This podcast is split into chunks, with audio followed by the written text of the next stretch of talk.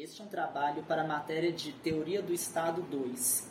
Os participantes do grupo são Luiz Vitor, Edeval Pereira, Kaique Wesley e Wiglen Soares. O nosso entrevistado será o professor da Faculdade de Direito da UFMG, Davi Gomes, que ministra a matéria de Sociologia Jurídica. Davi é bacharel, mestre, doutor e escritor de Direito. Vamos abordar neste podcast a relação entre a eficácia social e a efetividade da Constituição. Davi, como você enxerga essa parte entre efetividade e Constituição? Então, obrigado pelo convite, em primeiro lugar. E esse tema que vocês trazem é um dos grandes temas do debate em teoria da Constituição e teoria do Estado no Brasil há muito tempo. Boa parte dos melhores textos que foram escritos no país sobre teoria do Estado e teoria da Constituição tem a ver com esse problema. Constituições num país como o Brasil, sua efetividade, as dificuldades para essa efetivação. Mas mais do que isso, eu acho importante situar essa discussão numa história mais ampliada da teoria do Estado e da teoria da Constituição. Em que sentido? As constituições liberais, minimalistas, elas nunca vão ter um problema muito grande com isso, que a depender do autor ou da autora vai chamar só de efetividade, eficácia social, enfim, esse problema de uma constituição que consegue ou não se realizar na prática social. E por quê? Porque as constituições liberais elas são meras declarações formais de direitos. Então, uma constituição que simplesmente diz todos são iguais perante a lei, está assegurada a igualdade, a liberdade, a propriedade. No próprio momento em que ela diz isso, ela necessariamente se torna efetiva. Por quê? Porque ela só quer uma efetividade formal, digamos assim. Então, se a Constituição acabou de ser promulgada e está dizendo todos são iguais perante a lei, o que, que automaticamente está feito? Qualquer outra lei que exista tratando desigualmente, por exemplo, homens e mulheres, ela em princípio se torna inconstitucional. Qualquer lei que exista tratando de maneira diferente brancas e negras ou brancos e negros se torna inconstitucional e assim por diante. Se a Constituição diz a liberdade é a regra, todos nascem livres e permanecem assim, tudo sendo permitido, a menos que haja uma proibição expressa. Bom, já está resolvido também o problema. Tudo aquilo que não é proibido é permitido. Isso é liberdade no sentido formal. Então, o problema da relação entre constituições e efetividade social, ele não se coloca perante constituições minimalistas liberais. Por isso que tanta gente vai olhar para a Constituição norte-americana e ter quase que uma idolatria em relação àquele documento constitucional. Por quê? Porque é uma Constituição típica do século XVIII. Apesar das emendas ao longo dos últimos dois séculos, continua sendo uma Constituição minimalista. Ela se torna eficaz, digamos assim, no próprio momento em que ela é promulgada. O problema que vocês estão trazendo da efetividade ou eficácia social de uma Constituição surge na transição do constitucionalismo liberal para o constitucionalismo social. Por quê? Porque agora não basta a igualdade formal. Não basta a igualdade, não basta a liberdade formal. Agora eu preciso oferecer condições materiais para a igualdade, para a liberdade, para a segurança, e assim por diante. E aí vem, olha, o mero fato de eu declarar numa Constituição a igualdade e a liberdade num sentido material, não realiza essa igualdade e essa liberdade imediatamente na sociedade. Então, toda a constituição de um estado de bem-estar social, toda a constituição de um constitucionalismo social, ela enfrenta esse problema da efetividade social dela. Por quê? Porque o que ela inaugura é um projeto de sociedade. Ela está dizendo: nós devemos ser uma sociedade mais igualitária, nós devemos ser uma sociedade mais livre. Mas o simples fato de uma Constituição dizer isso não realiza isso na realidade. Aí depende do governo. Então, o primeiro ponto é esse. O problema da efetividade social surge diante de constituições sociais. Isso foi enfrentado na Europa, isso foi enfrentado em diversos outros lugares, também no Brasil. Então, para pensar esse problema no caso da nossa Constituição, é importante pensar isso. Entender a Constituição de 88 como uma filha tardia do constitucionalismo social. De um constitucionalismo que recusa a ideia de um Estado minimalista liberal. E quem mantém a efetividade? Seria o governo ou a própria sociedade? Vamos devagar. Então, primeiro isso. Tem. Por que, que é importante marcar isso? Para entender que esse problema da efetividade não é só da nossa Constituição de 88. É um problema comum ao constitucionalismo social no mundo. Depende. Não somos só nós, não é uma jabuticaba brasileira. Constituições de bem-estar social nascem ineficazes, ou inefetivas, como queiram. Elas são um projeto para ser realizado no tempo. Vou falar daqui a pouquinho, Edevaldo, quem, quem, quem efetiva esse projeto. Mas eu queria situar primeiro isso. Não é uma jabuticaba brasileira. Constituições de bem-estar social nascem com algum grau de ineficácia ou inefetividade social. Agora, vai variar esse grau se eu estou falando do centro do capitalismo, a Europa e os Estados Unidos, ou da periferia do capitalismo. Então, uma constituição de bem-estar social na Europa, quando ela declara a igualdade, a liberdade, a propriedade, a segurança no sentido material, ela tem muito menos obstáculos a enfrentar. Uma constituição na periferia do mundo, na África ou no Brasil, por exemplo, tem muito mais obstáculo pela frente. Tem muito mais obstáculos a enfrentar. Mas aqui que vem o ponto, né? A crítica que se faz muitas vezes a essa Constituição como a nossa de 88, ah, mas é, né, uma crítica à legião urbana, né? Ninguém respeita a Constituição, mas todos acreditam no futuro da nação. A Constituição ela não conseguiu realizar o que ela prometeu, ela é inefetiva, ela é ineficaz. Bom, tudo bem, mas eu tenho que tomar muito cuidado para não apontar a minha crítica para o lugar errado. Não é falar mal da Constituição por causa da ineficácia dela. É entender que ela ainda é um projeto em boa medida a ser realizado por nós, sociedade brasileira. Porque se por um lado, em países periféricos, as constituições de bem-estar social se deparam com obstáculos muito mais difíceis do que em países centrais do mundo, é exatamente por isso que constituições de bem-estar social são muito mais necessárias na periferia do que no centro do mundo. Então, a ineficácia de uma constituição como a nossa, ela não é um demérito, desde que eu entenda que essa ineficácia ela é um obstáculo a ser enfrentado. E que a constituição é exatamente uma injunção, um estímulo, uma ferramenta, se eu quiser, que me ajuda a enfrentar esses obstáculos. Então, resumindo, né? Não há um problema único no Brasil quanto a essa coisa da efetividade social das constituições. Isso é um problema típico, um fenômeno típico de constitucionalismos sociais. Na periferia é muito mais difícil efetivar uma constituição social, mas é exatamente porque é mais difícil que é na periferia que essas constituições são mais importantes porque elas me ajudam a perceber o que, que eu preciso fazer para romper com uma situação fática de desigualdade, de negação da liberdade, etc.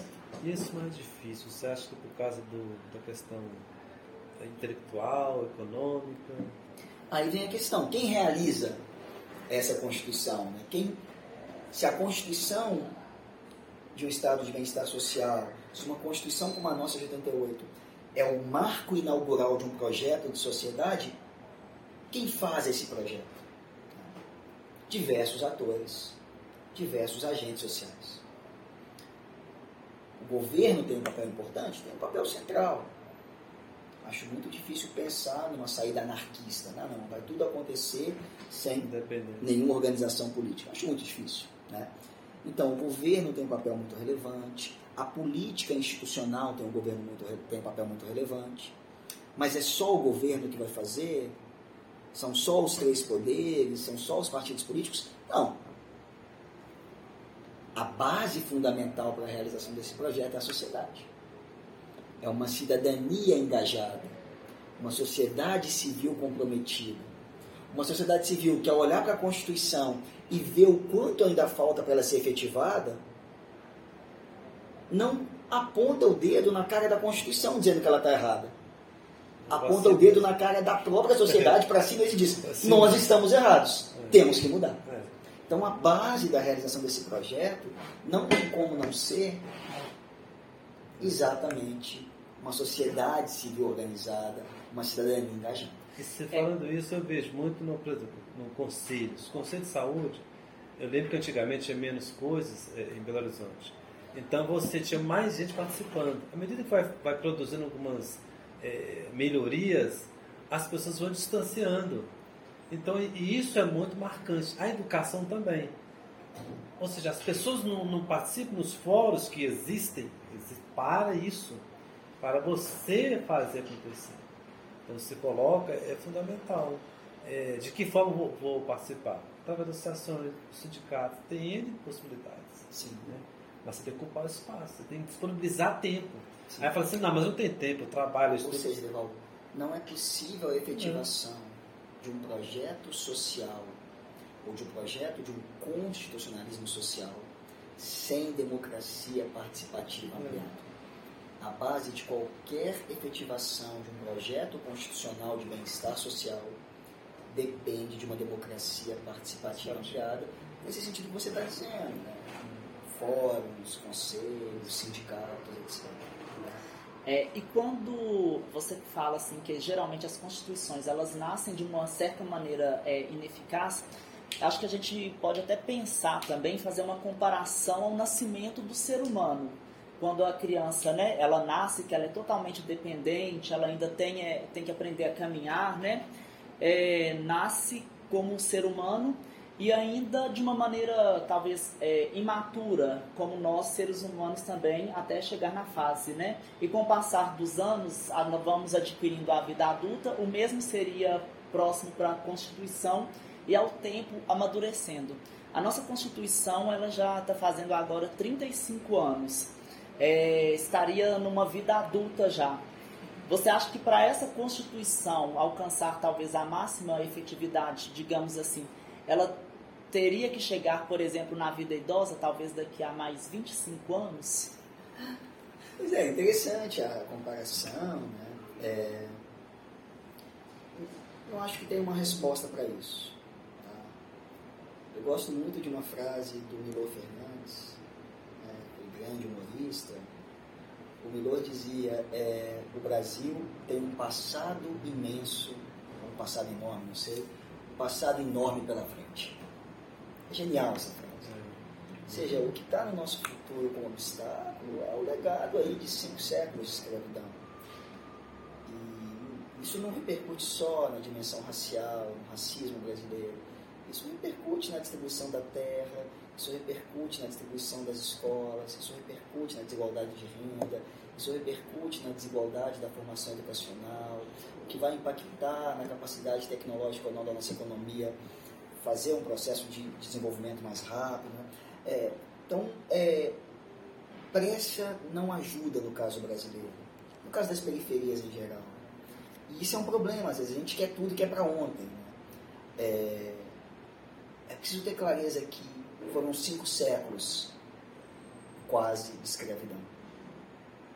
O legado disso é muito pesado na configuração da sociedade como um todo é, de novo, não é só algo que impacta no racismo racial mesmo contra pessoas negras. O legado da escravidão é o legado sociológico fundamental da sociedade brasileira. Isso se dimana, isso se difunde por todos os poros da nossa sociedade. Então demora muito para isso mudar. Né? Então eu não, não saberia te dizer se daqui a 25 anos vai estar pronto. Né? É, o que eu posso te dizer é, hoje, agora, precisamos seguir lutando. Precisamos seguir acreditando no projeto que essa Constituição traz. Só colocando um pouquinho a questão da escravidão, que isso perdura, é, e aí voltando só para a área né, da saúde, por exemplo, você tem um profissional, se você não tiver um supervisor que, que esteja atrás solicitando que faça algo, é, ele não faz.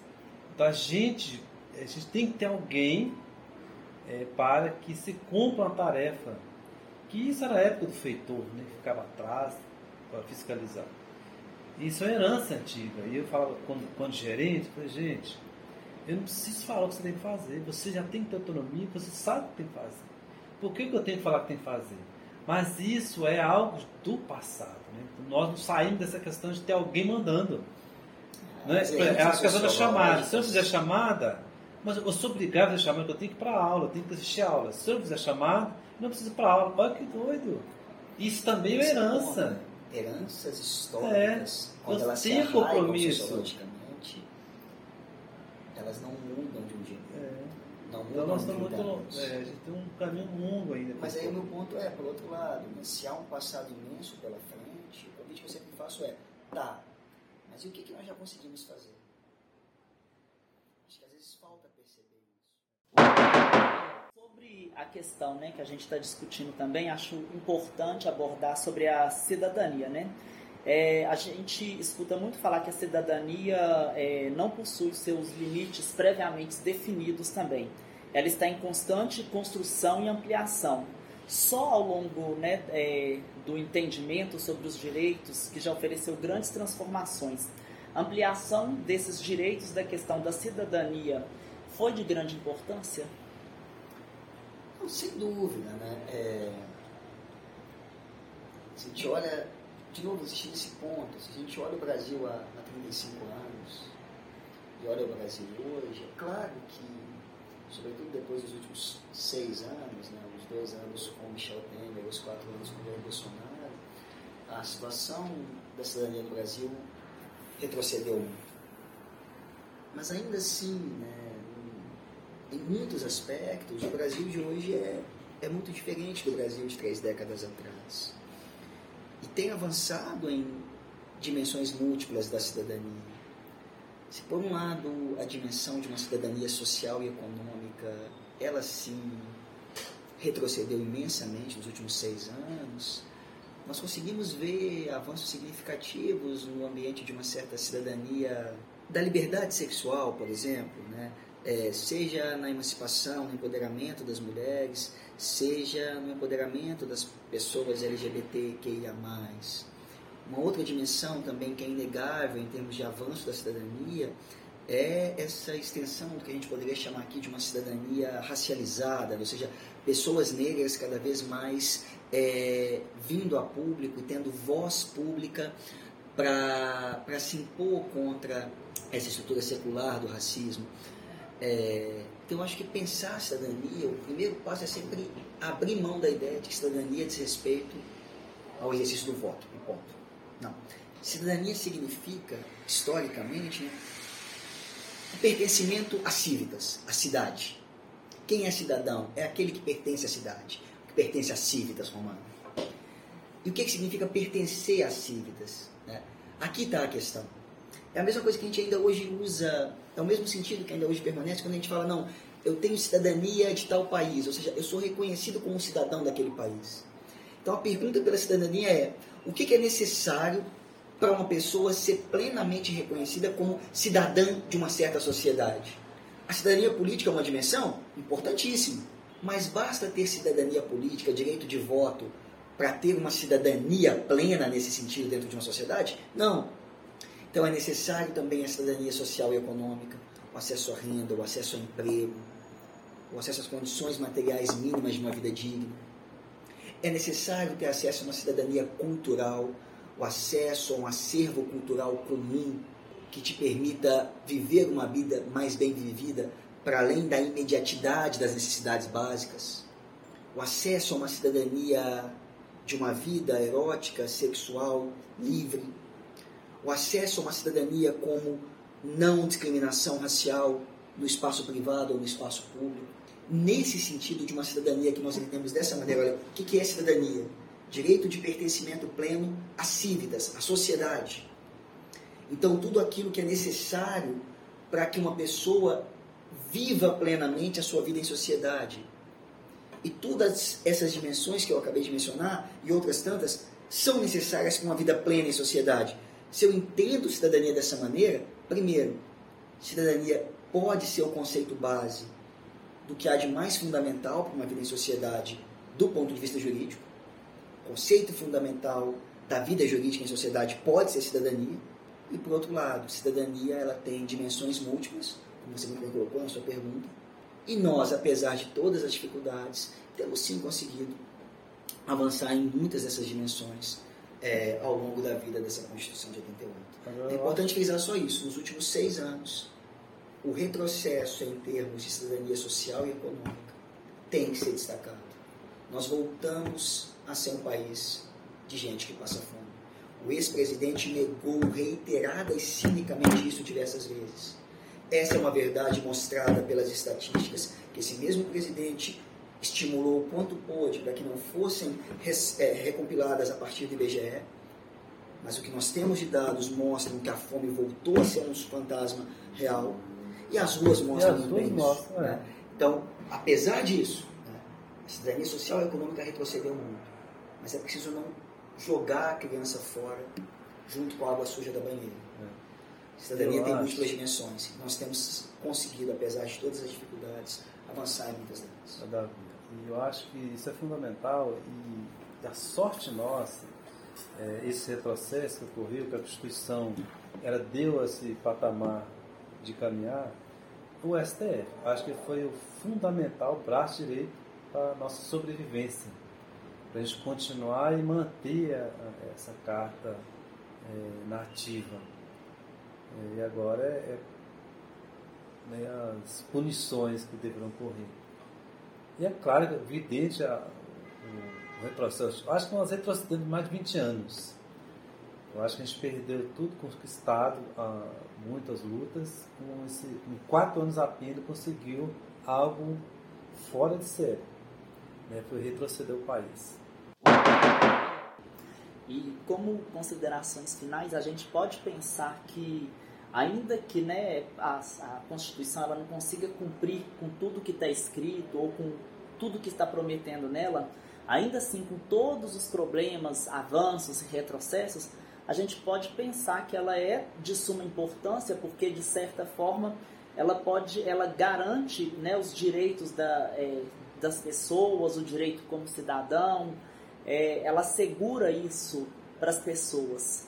Podemos Sim. pensar dessa maneira? Sim, mas antes Davi responder finalmente, eu queria indagá-lo, devido ao conhecimento profundo e, e que me, me, indigna, é a questão da liberdade do, do nosso presidente, ex-presidente. Com tanta coisa, tanta miséria que ele provocou nesse país, e sempre que a gente tem uma lei tão forte, tão efetiva, e ele continua rindo da nossa cara, ele e a família toda, né? E não foi só ele, ele e um grupo gigantesco que, que é, assim, descaradamente, desordeiramente, enfrentou a Constituição. Então, na sua visão né, de cientista, de universidade, por que esse tem, tem tanto e teve tanta liberdade de ação? Será que foi a questão militar que pesou para não se tomar providência? Porque a gente viu menos coisa acontecer. Né? A Dilma não teve culpa, foi é, execrada. O presidente acabou de deixar a presidência, no mesmo dia foi preso. Ou seja, então uma pessoa fez N coisa, todo o seu, o seu cordel e, o tempo todo, gente. Sim, acho que tem alguns aspectos. Né? É, primeiro, muito do que o ex-presidente fez, por mais execrável que tenha sido, é, não constitui crime. E o caminho para uma excessiva reivindicação do direito penal, ele nunca é um caminho bom para a democracia. E isso, às vezes, no, no debate, tanto na, no debate acadêmico, jornalístico, no senso comum, se confunde muito. Então, muita coisa do que ele fez é uma questão que tem que ser resolvida pela política. É pensar se você quer ou não votar novamente numa figura dessa depois de tudo que essa figura fez. Mas sem dúvida alguma, há muita coisa que foi feita por ele que constitui crime.